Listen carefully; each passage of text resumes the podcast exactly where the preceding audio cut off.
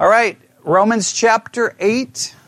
If you have your notes from last week, you definitely pull those out because if the review goes quick, that's always good.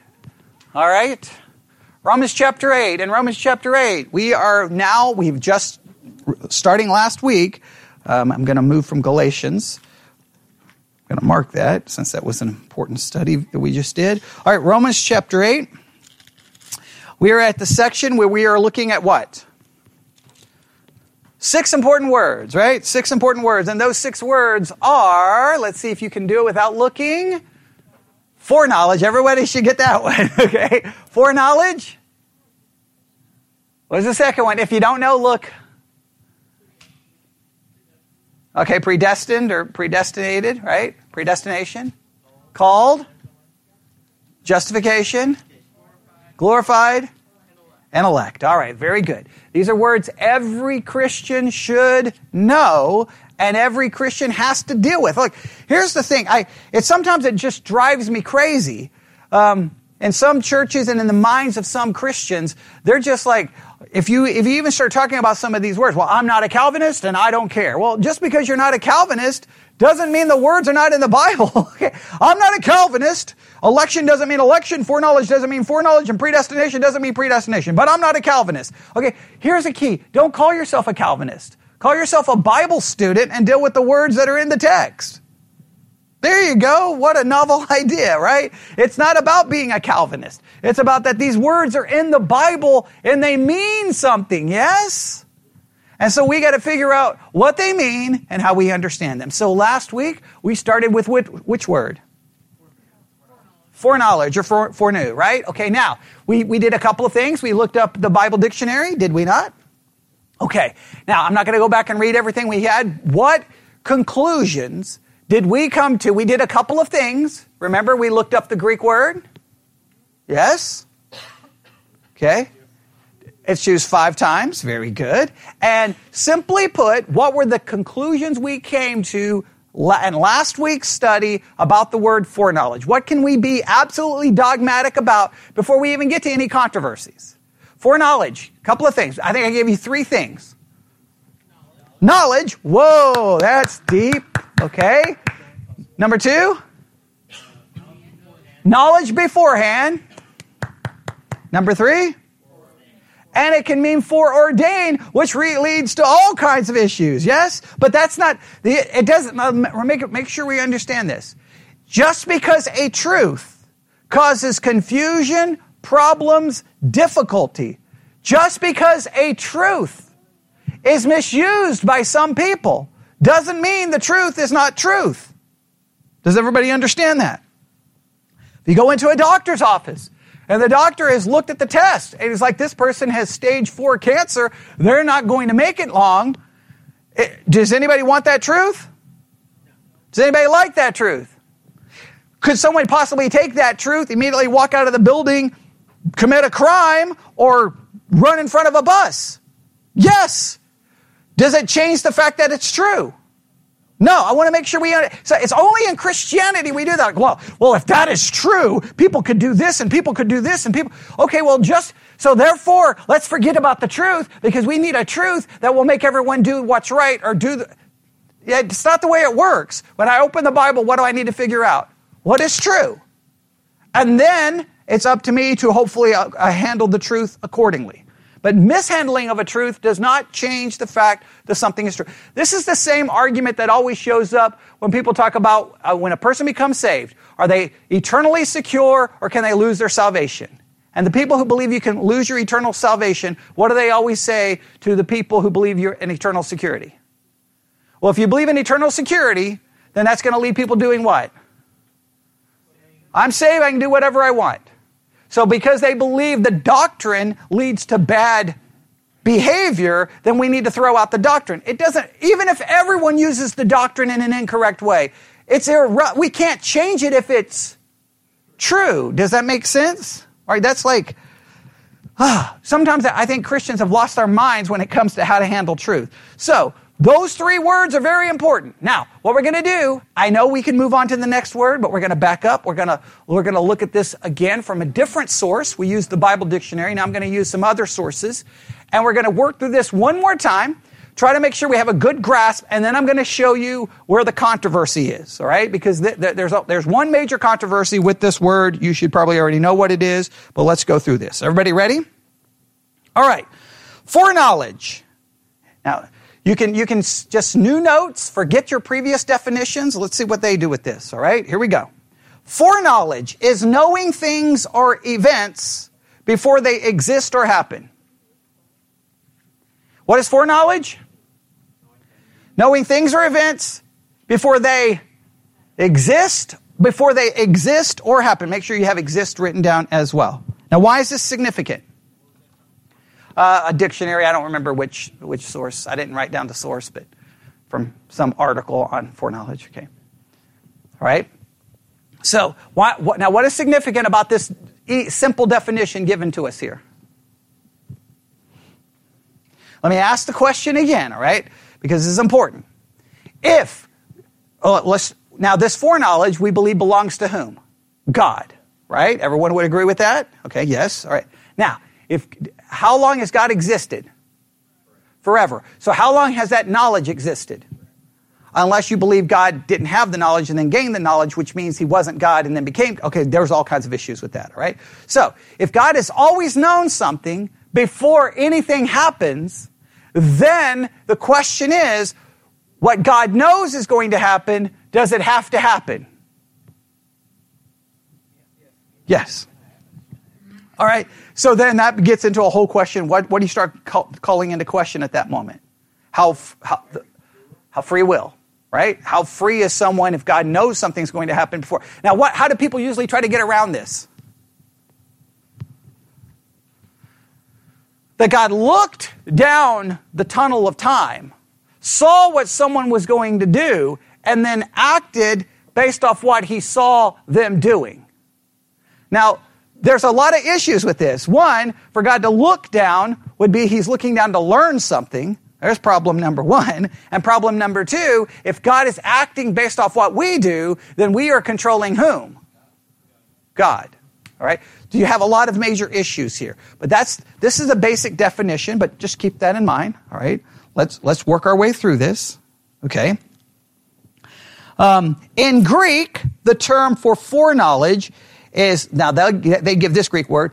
What we, we get the word prognosis all right, which expresses the idea of knowing reality before it is real and events before they occur. Now, the word foreknow in uh, Romans 8, it's a different Greek word, but it's similar. Remember, we looked at it last week. Do we, do we need to go back and is everybody good with it? Okay, I just want to make sure. All right. Um, in Christian theology, here we go. You ready? In Christian theology, foreknowledge refers to the all knowing, omniscient nature of God, whereby he knows reality before it is real, all things and events before they happen, and all people before they exist.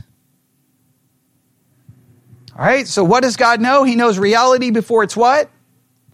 Before it's real. He knows all things and events before they happen and he knows all people before they exist. Everybody got that? So God knows reality before it is real. He knows all things and events before they happen. And he knows all people before they exist. Everybody got that? Right? That gives us an idea. So God knows everything. Right? Reality, events, and people. And he knows it all before any of it exists and before anything happens. That's pretty significant. Okay? Now, both Old and New Testament speak of God's foreknowledge. Nothing in the future is hidden from God's eyes. Everybody ready to look up some verses?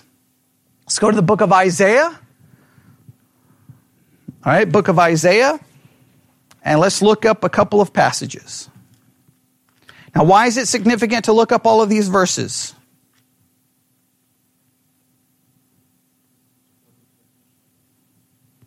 Well, it's important to look up, well, it's not even the definition. It's important to establish that the idea of foreknowledge is a biblical concept. And the reason we have to, the reason we have to be so redundant on doing this is because as soon as you start talking foreknowledge, someone, you've got Christian friends who will be like, no, no, stop, stop, stop. I don't believe in all that Calvinistic stuff. They need to understand we're not, we don't take this from Calvin. We're going to take the concept from Scripture. So we have to establish that the idea of foreknowledge is clearly found where? In Scripture. I can go right back to the church library and pull out Calvin's Institutes, and I can start quoting from Calvin. Okay, I can quote from Westminster Confession, London Baptist Confession, but that, that's, that's the source of all of the disagreement. If the Bible says God has foreknowledge, then God has foreknowledge whether I like it or not. Does that make sense? So that's why we're looking, that's why I'm going to take the time to be redundant here and look at these scriptures. All right, Isaiah 41, the first one they want us to offer in this dictionary is Isaiah 41, 23. Isaiah 41, 23. Say amen when you're there. Right. Okay, uh, we'll, we'll go, if we'll go to verse 22, Isaiah uh, 41, 22, so that you can see this. Uh, let him bring them forth and show us what shall happen. Let them show the former things what they be, that we may consider them and know the latter end of them, or declare us things for to come. Show the things that are to come hereafter, that we may know that ye are gods. Yea, do good or do evil, that we may be dismayed and behold it together. Now, the idea here is if you're going to be God, what do you need to know? You need to know what's coming before, you need to know what's coming after. If something's going to be a God, it has to have what? Knowledge. And knowledge of what? Past, present, and then, uh, Miss Goodley just said it, future. All right? You've got to know it all. Does that make sense?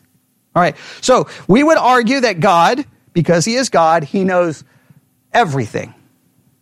Correct? I, Isaiah 42, verse 9. Yep, 42 9. All right, look, go, go back to verse 8 for context. Isaiah 42 8. I am the Lord.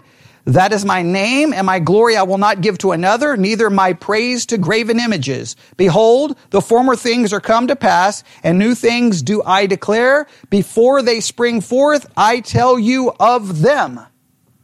What does that indicate? He is God, and He knows what's going to happen before it happens. And when he says it's going to happen, what happens?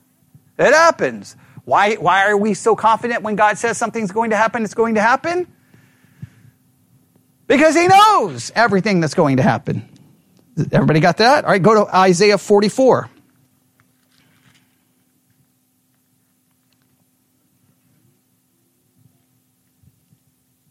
Isaiah chapter 44, verse 6.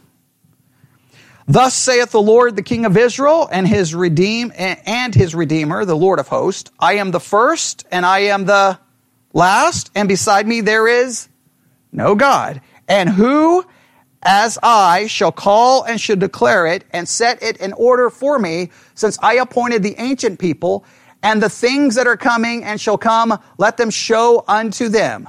Fear ye not, neither be afraid. Have I told thee from that time and have declared it.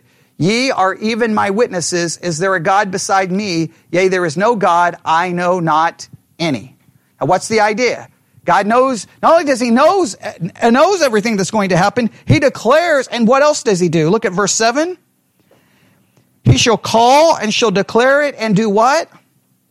Set it in order for me since I appointed the ancient people and the things that are coming. In other words, he has set everything to work what? His way, his purpose. He, if, he, if he brings up a political leader, he set that person there for what? To do things the way he wanted. Yes? Right? That, again, we don't always like that. That raises some major philosophical questions, but that's what's being declared. And then uh, chapter 46, verse 10.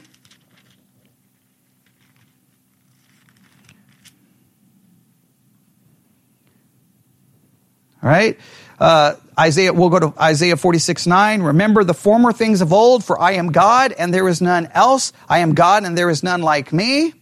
Declaring the end from the beginning and from ancient times the things that are not yet done, saying, My counsel shall stand and I will do all my pleasure. God knows everything. We're, you, are getting the, I think you're getting the idea. Yes? Right? This dictionary says this God sees our lives, our bodies, and our days even before we are conceived. And then look at Psalm 139, 15 through 16. Yeah, Psalm 139, verses 15 through 16.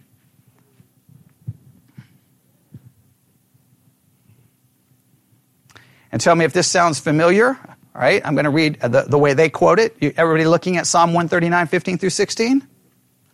My frame was not hidden from you when I was made in the secret place, when I was woven together in the depths of the earth. Your eyes saw my unformed body. All the days ordained for me were written in your book before one of them came to be. Is that pretty similar? Yes. What does that indicate? God knew you before you existed. Your days, your, your days were already numbered by whom? By God. Right? This, this, this demonstrates knowledge, demonstrates everything else. Now, there's a lot of other scriptures here. I'm just going to read some of the other things he has to say here because of time, because I, I think we've already established God knows everything, but here, here's some more. God promised to bless future peoples through Abraham. Would everyone agree that's true? That's Genesis chapter 12, verse 3. Now, how could he, how could he promise to do that? He could promise to do that because he knew he was going to do it and he knew it was going to happen. And could anything stop what God said was going to happen? No, I want to make, can, can someone stop what God says is going to happen? No, all right. That, that, uh, um, there was a pause there, like you yeah, were thinking about it. Okay, no, if something could stop God, then who would be greater? Whatever that is, right? God told Moses what would happen with Pharaoh, Exodus 3.19. Did it happen? All right. Through God's foreknowledge, the prophet spoke of a coming Messiah. Did he show up? All right. Through Daniel, God made known the future and fall of kingdoms. Daniel 2, uh, chapter 30, uh, Daniel chapter 2, verse 31 uh, to 45. I think we can all agree that is there, right? And in many New Testament passages, Old Testament prophecies are fulfilled in Jesus Christ's ministry and in the formation of the church. Do we not read in the New Testament, well, this was written, this was, and it comes to pass. How could that all work? God knew, God ordained it, God carried it out. The apostle Paul teaches that God's foreknowledge of his son's sacrificial death long before Jesus died Jesus' death on the cross was part of God's eternal plan of salvation before the creation of the world. On the day of Pentecost, Peter condemns those who put Christ to death, but at the same time, he points to the sovereignty of God. And he said, and it reads, they had been given free rein to do as they wished with Christ because of God's deliberate plan and foreknowledge. Look at Acts 2:23. Acts 2:23. These are two verses. I want to make sure everyone get the, these two down. All right, all of those ones in Isaiah are good, but I want you to have these two down because this is so important.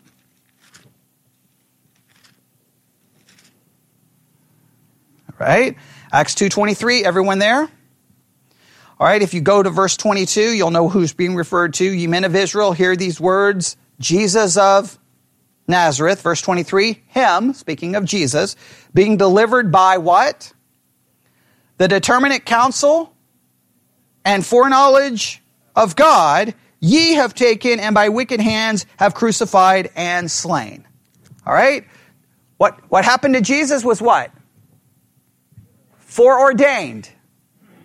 However, the people's actions that carried it out are condemned. Everybody see that? You've got to bring those two together. Right? You got to bring. I, do you like that? Okay, I don't like it either. Because you're like, wait a minute, if it was foreordained, then why can the people who did it be blamed? Now, we can agree that they carried it out because of their own sinful nature and desire. He just allowed that sinful nature and desire to do what it wanted to do. But he knew what it was going to do, and he knew what it was going to do because he ordained it to happen, and it had to happen. Right? Everyone got that one? And then one other, go to Acts 4:28.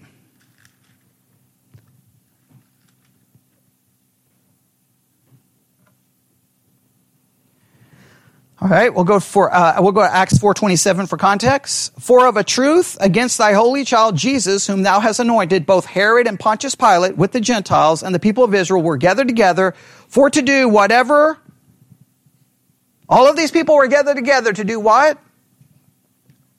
Whatever thy hand and thy counsel determined before to be done. They gathered together, and what did they do? What God determined to happen. Right? God determined to happen. And again, how can He determine it to happen beforehand? Because He knows everything. He knows everything. He ordains everything, and everything works after His purpose and His plan. Does anyone like that?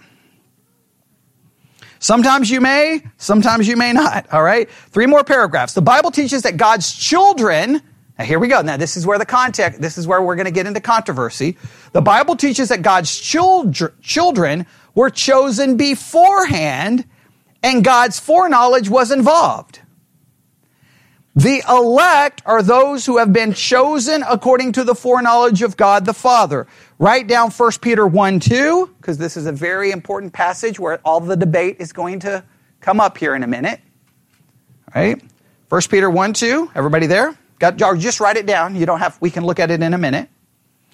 For those God foreknew, he also predestined to be conformed to the image of his son, that he might be the firstborn among many brothers and sisters. You're going to write down Romans 8.29, which that's where we, we've started. All right? So far, so good? Now, let's stop right here. When I was in my first Bible Institute, all right?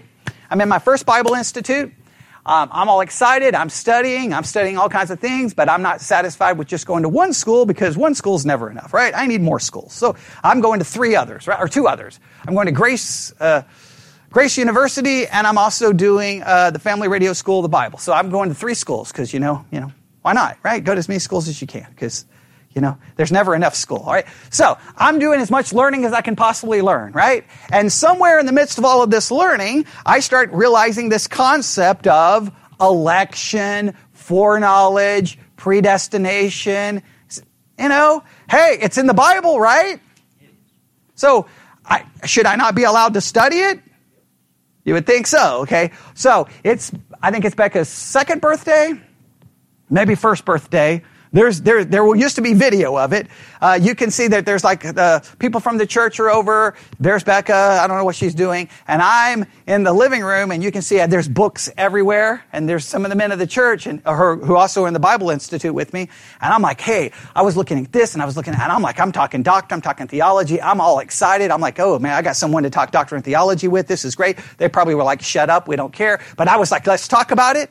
Okay? At the birthday party ends, and I'm like, well, that was pretty good. That was, that was a good birthday. That, that was great. It was fun having everybody over.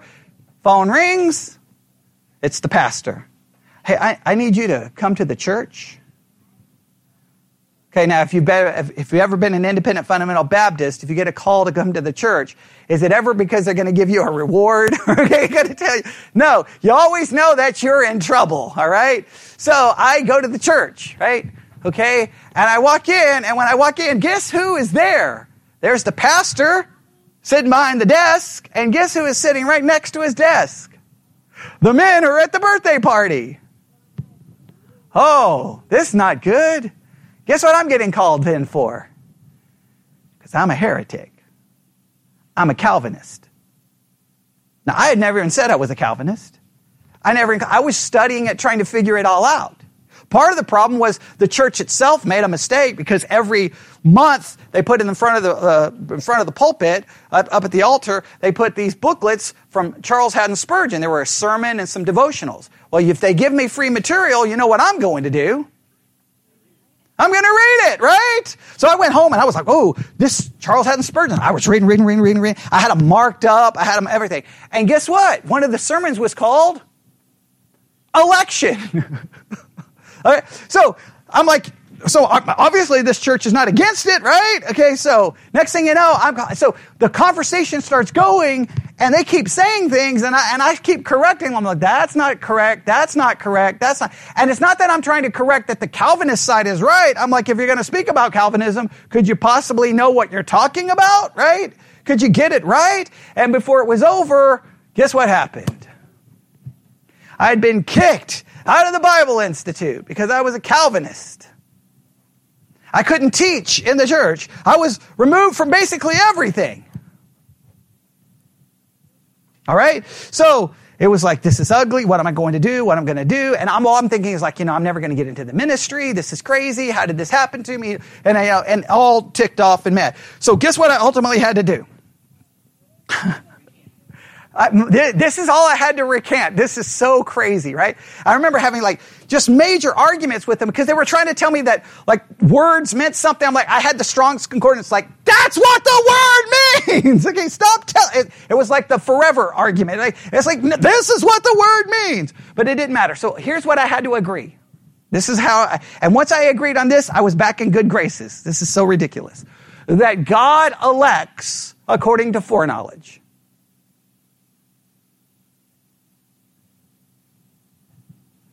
If I said that, I'm good to go. Based off what two scriptures? First Peter, let's look at it. First Peter 2. Or, for, or is it, yeah, First Peter 1, yeah. Go to First Peter. There are two scriptures, and they felt that this solved all the problems. First Peter chapter 1, verse 2 elect according to the foreknowledge of God. Right? Go to Romans 8 29.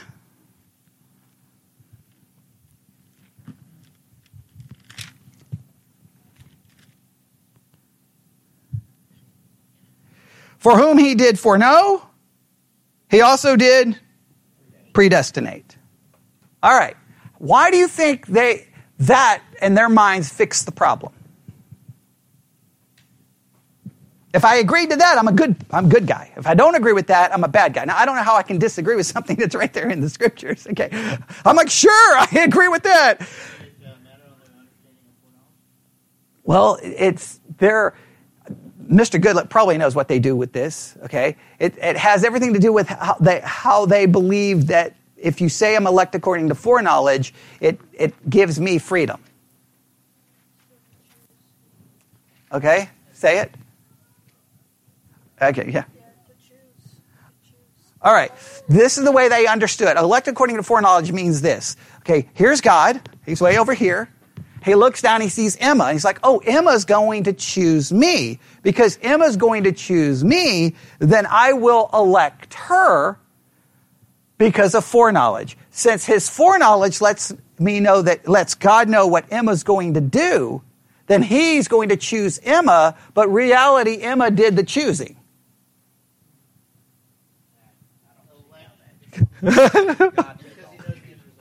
Do I? Because he knows the end results, he's only go, he's going to then I don't like he knows the end result, so he's going to elect based off what Emma does. So therefore, who's really doing the electing? It's Emma doing the electing. Yeah, yeah. Well, all, foreknowledge does not mean foreordain.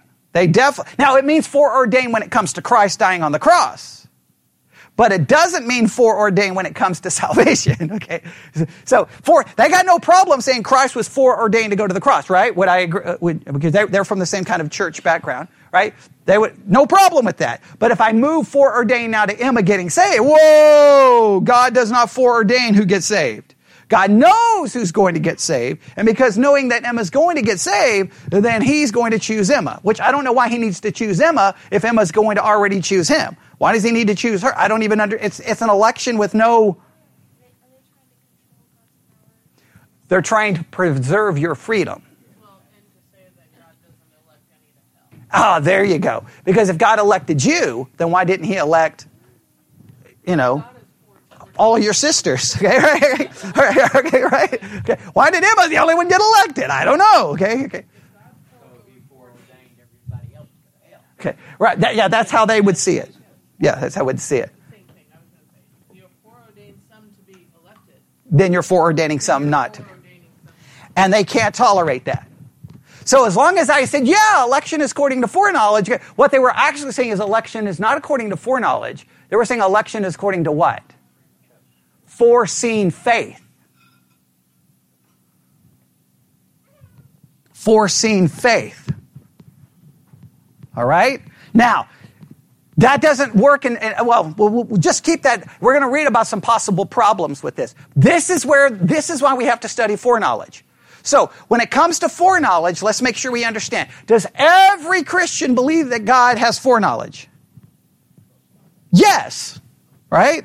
Other than maybe open theist. I think I said open theology. Uh, I was listening to the audio and I was like, why did I say open theology? Open theism. Okay. I don't know why I said open theology, but uh, when I when I hear something, when I go back and listen to my sermons, I'm like, why did I say it that way? Okay, but uh, open theism would be one saying that God doesn't know everything, but for the most part, everyone believes God has foreknowledge. The problem with foreknowledge is they don't like foreknowledge to be connected with foreordaining, because that's determining beforehand.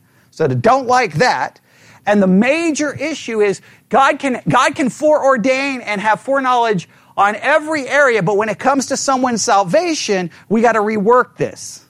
God doesn't foreordain, He simply knows beforehand, and because He knows that you're going to do something, God acts based off your doing. Now, there's all kinds of issues with this, right? Well, yeah, yeah, that's, that's a whole separate issue, right? Yeah, because we, we don't even believe that we can have faith without God giving it to us, but that's a different issue. So here becomes the problem. Even if you try to work this out from a logical standpoint, it begins to fall apart. Because again, did God learn that Emma was going to choose him? He knew it before, and because he knew it before Emma existed, did Emma have any choice but to choose him? No. So therefore, not only did God, because God knows it beforehand, then in a sense it's determined beforehand. And if it's determined beforehand, then it wasn't Emma doing the determining.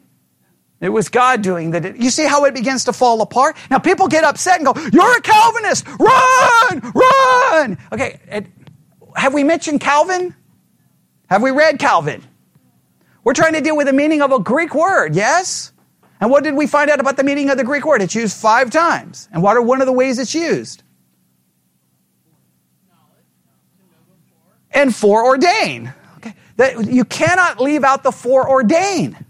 And we see it right there in that. You see why the Acts passages are so important? Did God know Christ was going to be crucified? But it goes beyond just saying that he knew it. He ordained it. That's the issue. All right. Does that make sense? All right. Not only that, very well. Okay, we'll, we'll, we'll build on this in a second. Okay, I'm going to try to go through this as quickly. So, does everybody understand the controversy?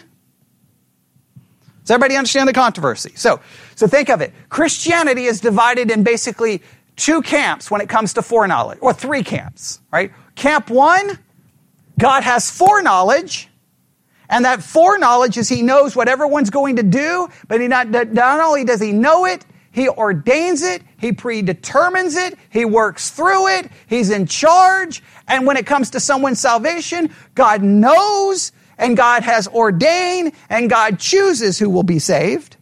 All right. So this is the foreknowledge. Like foreknowledge means know. It means ordain. It means it, it, it applies to salvation. Applies to every area.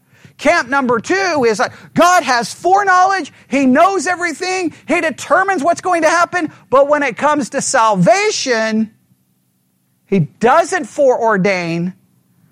And he, and, and almost in a way, he looks to see what you're going to do and then he acts based off what you do. So this begins to destroy the meaning of foreknowledge. And then you go a step further. What's the third camp? Now we go from the Goodlet's old church to the Dazzler's old church. What was taught at your church? Open theism. And that third camp says what? But anyway, right to another church, but okay. okay. So, yeah. But and what does it teach? God doesn't know everything. He, God doesn't know everything, and He's learning. All right? So, those are three basic ways. Now, I reject open theism completely. This middle of the ground way, I reject it because it just is not consistent. And Bobby's already pointed out the major problem is if, if this is true that God just looks down through time and says, hey, Emma's going to choose me, well, then why does the Bible tell me that Emma's faith is a gift from God? Yeah, well, the Bible says it is. Okay. Emma, if she has faith in God, it's not because she is smarter than her sister over here. Okay? I mean, she may be. I don't know. That we could have some kind of fight to prove that. Okay. It's not because she's, I'm assuming she's probably not more moral than Lydia, right? Okay, we're getting the parents to give me a thumbs up. okay, okay, she's not more moral. I, am assuming she's not. Now, Emma may, or, or, Lydia may do better job hiding the immorality, and Emma may be more bold in the. Who we we not ever the case. She's not better. She's not smarter. The reason she has faith is not because her parents did a better job, right? Because you did the same job with all of them. They're all over the place, right? Okay? So, what would be the reason Emma has faith? Because God gave her faith. It's a gift from God. Right? So, if that is true, then guess what? If that part is true, then guess what? The foreknowledge is not just knowing, it's ordaining, and God is then going to give the faith to the one. You see what it makes sense? So, let's just, and so you see that I, the second camp just doesn't work for me. So that's why I'm over here in the other camp. I'm not in this camp because of Calvin. I'm not in this camp because of Spurgeon. I'm in this camp because I've got a word that I got to figure out what the word means. And what does the word means? God knows, God knows beforehand, and God ordains. So I'm stuck. okay. I'm stuck right there. And all I can do is then go with, do I like it always? No. All right? But everyone understand, that's the divide. That's the divide. You go into a church. You go into a church, and guess what? They're going to believe one of those three things about foreknowledge. They're going to believe one of those three things. Everybody got that? Now, let's try to finish this up. We're 1206. Got to hurry, got to hurry, got to hurry. All right. Now, listen carefully. God's choice of the elect was not simply based on his foreknowledge of events, it was based on his good pleasure. For he chose us in him before the creation of the world to be holy and blameless in his sight. And love, he predestined us for the adoption to sonship through Jesus Christ in accordance with his pleasure and will. Does anybody know where that comes from? Ephesians 1 4 through 5. So God's election is not simply on just foreknowledge, it's on what? His good pleasure and His good will. But let's make it very clear. For God to elect Emma, He has to know what? For God to elect Emma, He has to know what? Not, this is like who's buried in Grant's tomb. This is pretty simple, okay? For God to elect Emma, okay, has to know Emma. There we go. So why is election according to foreknowledge? Because his knowledge precedes everything, right? Okay, all right. Has everybody got that? He has to know. You can't elect someone you don't know, correct? I mean, you don't go to a ballot box and say, hey, elect. Well, who am I electing? Well, we're not going to tell you right now. You just put in your vote. Okay, just put it, you don't need to know who, but who am I voting for? Doesn't matter. Okay, God is electing us based off He knows us. And how does He know us? He knows everything. Yes? Okay, all right. Does that make sense? So I don't, I don't people think, oh, look, he said elect according to foreknowledge. He's not a Calvinist. No. Everyone, anyone who believes in election believes it's according to foreknowledge because God knows everything before it happens. Does that make any sense? Okay. Huh. Drives me, it, it, I, I don't understand why it's so complicated, but okay. All right. In Romans 11, 2, go ahead and look at Romans 11, 2 real quick. Oh, we got to hurry, we got to hurry, we got to hurry, we got to hurry.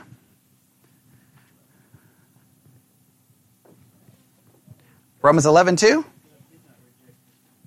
Right? This is referring to Israel, yes? Okay? Divine foreknowledge suggests an eternal connection between God and his chosen or foreknown people because of his loving faithfulness. God has not rejected his people whom he foreknow. Eh, the foreknowledge is, seems to also imply more than just knowing, it's a connection. There's a connection here. He foreknew Emma has a connection because he chose, and therefore he cannot reject her because he chose her and because he knew her beforehand. Right? Does that understand? The, the knowledge almost can carry the idea of an intimacy with it as well. All right? Here we go. The foreknowledge of God is far more than his ability to see the future. His foreknowledge is a true knowing of what will come to pass based on his free choice. He decrees what will come to pass. In other words, foreknowledge is not just intellectual, it's personal and relational. Foreknowledge is equivalent to foreordination and that God ordains and orders all that will be. Did everyone hear that? Foreknowledge is not just what? Intellectual. What is it? Personal and relational. Foreknowledge is equivalent to what word? Foreordination. And that God does what? Ordains and orders all that will be. Now, does that lead to all kinds of problems? Yeah, yeah, it, it leads. It, it, no, I just want to make sure it. Uh, it it leads to uh, some major philosophical problems. I'm not saying there's an easy solution. All right. Now I'm going to end with this right? Because there's, I've got two quotes from two uh, theologians who try to look at this idea going, okay, wait.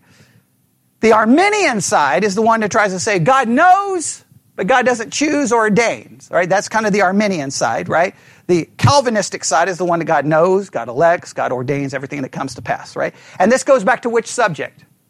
That we spent like six weeks studying before we even got to the six words? Providence. God's providence, right? Remember why we looked at all of that? Right? See, if once you establish God's providence, this is not that controversial, is it? It shouldn't be. But so so to reject God electing, you have to reject God. Almost you ultimately you end up basically rejecting God's knowledge and you destroy God's providence. And so God's not really ordaining or in charge of anything. So I don't know how prophecy came to pass, and I don't. I mean, I've got all kinds of issues at that point. Right? I don't know how He can work all things according to good because God's not in charge of anything. I don't know how he could sub- subject the world to vanity and hope because he wouldn't have no clue how it's going to work out. You see, you basically, what you ultimately do, you destroy God. Yeah, you destroy. I want to make sure we understand this. The issue with the whole argument, when everybody wants to argue about election and Calvinism, it's not an argument about election and Calvinism. It's an argument about who God is. And to reject the correct understanding I, I don't care that you're not a Calvinist. You're not even a Christian in the sense that you've destroyed God being God. Now they'll say, no, no, no, no, no, no, no. They're very, they'll contradict themselves. They'll say all the right words about God, and then all of a sudden, once you get to salvation, God stops being God. And then who becomes God? There you go. So this is not an issue about Calvinism. This is an issue about who God is. I, I cannot stress that enough. I cannot stress that enough. All right, here's two things. I'm going to read these quickly as I can, all right? I wanted more time to do this, but that's okay. All right, here we go. Uh, this is by John Frame. It's called Foreknowledge and the Free Will of Men. The doctrine that God foreordains and directs all events is generally regarded as Calvinistic. And I am not embarrassed to be called a Calvinist. However, other Christian traditions also accept this doctrine, sometimes in spite of themselves. Take Arminians, for example. The Arminian makes much of human free will, insisting that our free decisions, especially those of religious significance, are not foreordained or otherwise determined by God. He seeks thereby to reinforce the doctrine of human responsibility, a doctrine in which in itself uh, the Calvinist has no quarrel, but the Arminian also recognizes that God foreknows the future exhaustively and that he has created the world knowing that the, what the future will bring. So Arminians typically claim that God knows everything and he created the world knowing what would happen. Now, this is why some Arminians become open theists because once you start believing these things, your whole system falls apart, right? But let's let's see what they do with this. For example, before the foundation of the world, God knew, and I'm just going to change their illustration here. So before the foundation of the world, uh, they would say God knew that Emma would make a free decision to become a Christian. Somehow then, before Emma was born, God knew of her free decision. So even at that time, Emma's free decision must have been inevitable. Why was it inevitable? Not because of Emma's free will, for Emma was not yet born, not because of God's predestination, because the Arminian denies that possibility from the outset. It would seem that it's inevitable in question had some source other than either Emma or God. Now, you see what they're trying to say here? If God knows Emma's going to choose, then it's inevitable that she chooses. Well, why is it inevitable? It's either inevitable because God determined it, or it's inevitable for, because of Emma. What's it inevitable? There's got to be some source to make it inevitable. What makes it inevitable? Well, if you almost remove the inevitability from God and you put it on someone else, that becomes an issue. All right? Does that make sense? All right? And, and again, ultimately, it can't even be Emma making it inevitable because the, the knowledge already exists before she's even born. So then what made it inevitable? If it's not God and if it's not Emma, is there a third possibility? Is it the Force from Star Wars? Okay, no, we would reject that. Okay, we, we uh, man, yeah, look at me. Oh, I, now I understand the movie. Okay, no, all right, no, okay. Now, this, this is the note they had that have under that. That is a scary possibility. And rejecting divine determinism, the Arminian, in effect, embraces a determinism coming from some mysterious other source. Another God? The devil? World history? Impersonal laws? In any case, this idea certainly does not leave much room for free will. But ultimately, God's predestination remains the key element. For, for God is the one who knew Emma's decision, creates the world in such a way that Emma's decision will be made. The decisive factor is God's foreknowing creation. Creation is what sets the whole universe in motion. Is it too much to say that God's foreknowing creation causes Emma to make the decision she makes? Thus, even Arminianism implicitly concedes the Calvinist point without admitting it. Therefore, some Arminians today have abandoned the premise that God foreknows everything and have moved to a view more akin to that of process theology, but this move is exceedingly uh, dubious from a scriptural standpoint. All right, so what point are they trying to make? All right, what are they, what's the point they're trying to make? If Emma, if God knows what Emma's going to do, then it's what? It's going to happen. It's inevitable, right? It's got to happen. Now, why is it inevitable? Either God, it's knowledge, it's got to happen, and He's got to work everything out that it's going to happen, right? I mean, all, all the circumstances have to work together, right? Like, for example, maybe the, re, one, the way Emma is going to believe is she's going to be born in a Christian family instead of living in a Muslim country. God has to work all of that out, right? Right? Now, if you remove God from it, how can it be inevitable? Emma couldn't decide where she was going to be born. She couldn't decide if she was going to hear the gospel. She couldn't make all of those determinations because she wasn't even born. So, what makes it inevitable? If it's not Emma, if it's not God, there has to be, right. And so ultimately, you then destroy God.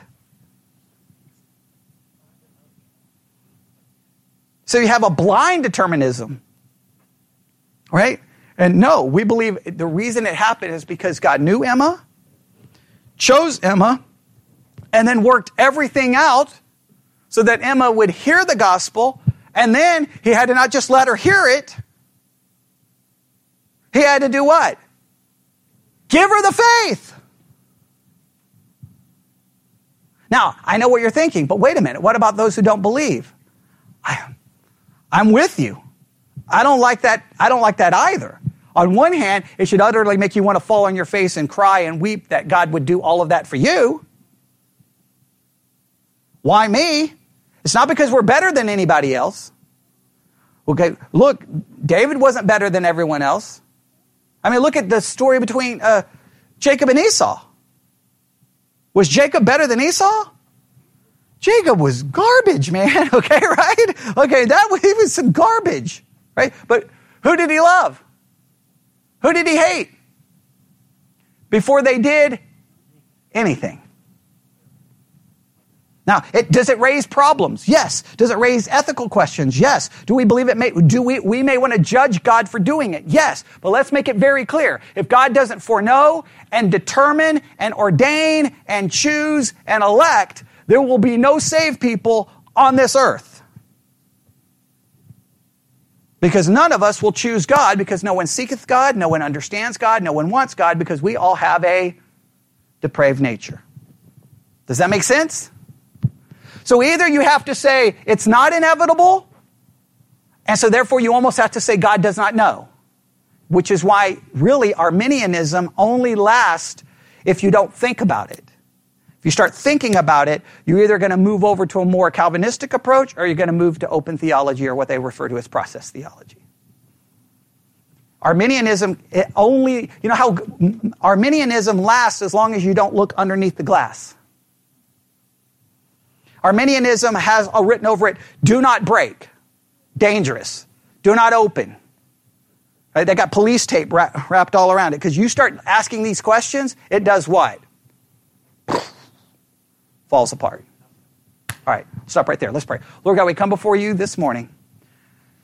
This is some very complicated truth, very powerful truth, and truth that I pray that anyone in this room and anyone listening online, if you're a Christian today, wherever you're listening, you may want to stop what you're doing and just weep because I can't even understand why you would choose any of us. I, I, I pray that this would break all of us, humble all of us, and make us realize we don't deserve anything. We're, we're not Christians because we're better. We're not Christians because we're smarter. We're not Christians because eh, of anything other than your grace, your mercy, your, your electing mercy and grace. It's no, no other reason. And I know it's sometimes we start thinking we're better than other people, but we're not. We, we're just recipients of mercy and grace that we do not deserve, we cannot earn, and we can't even keep if it was left to us. It's all because of you. Salvation is, your, is a work of yours from the start, during the middle of it, all the way to the end. And we thankful that you chose us and saved us. And we pray that you would have mercy and bring more people into your kingdom according to your power and according to your eternal plan. We ask this in Jesus' name. And God's people said,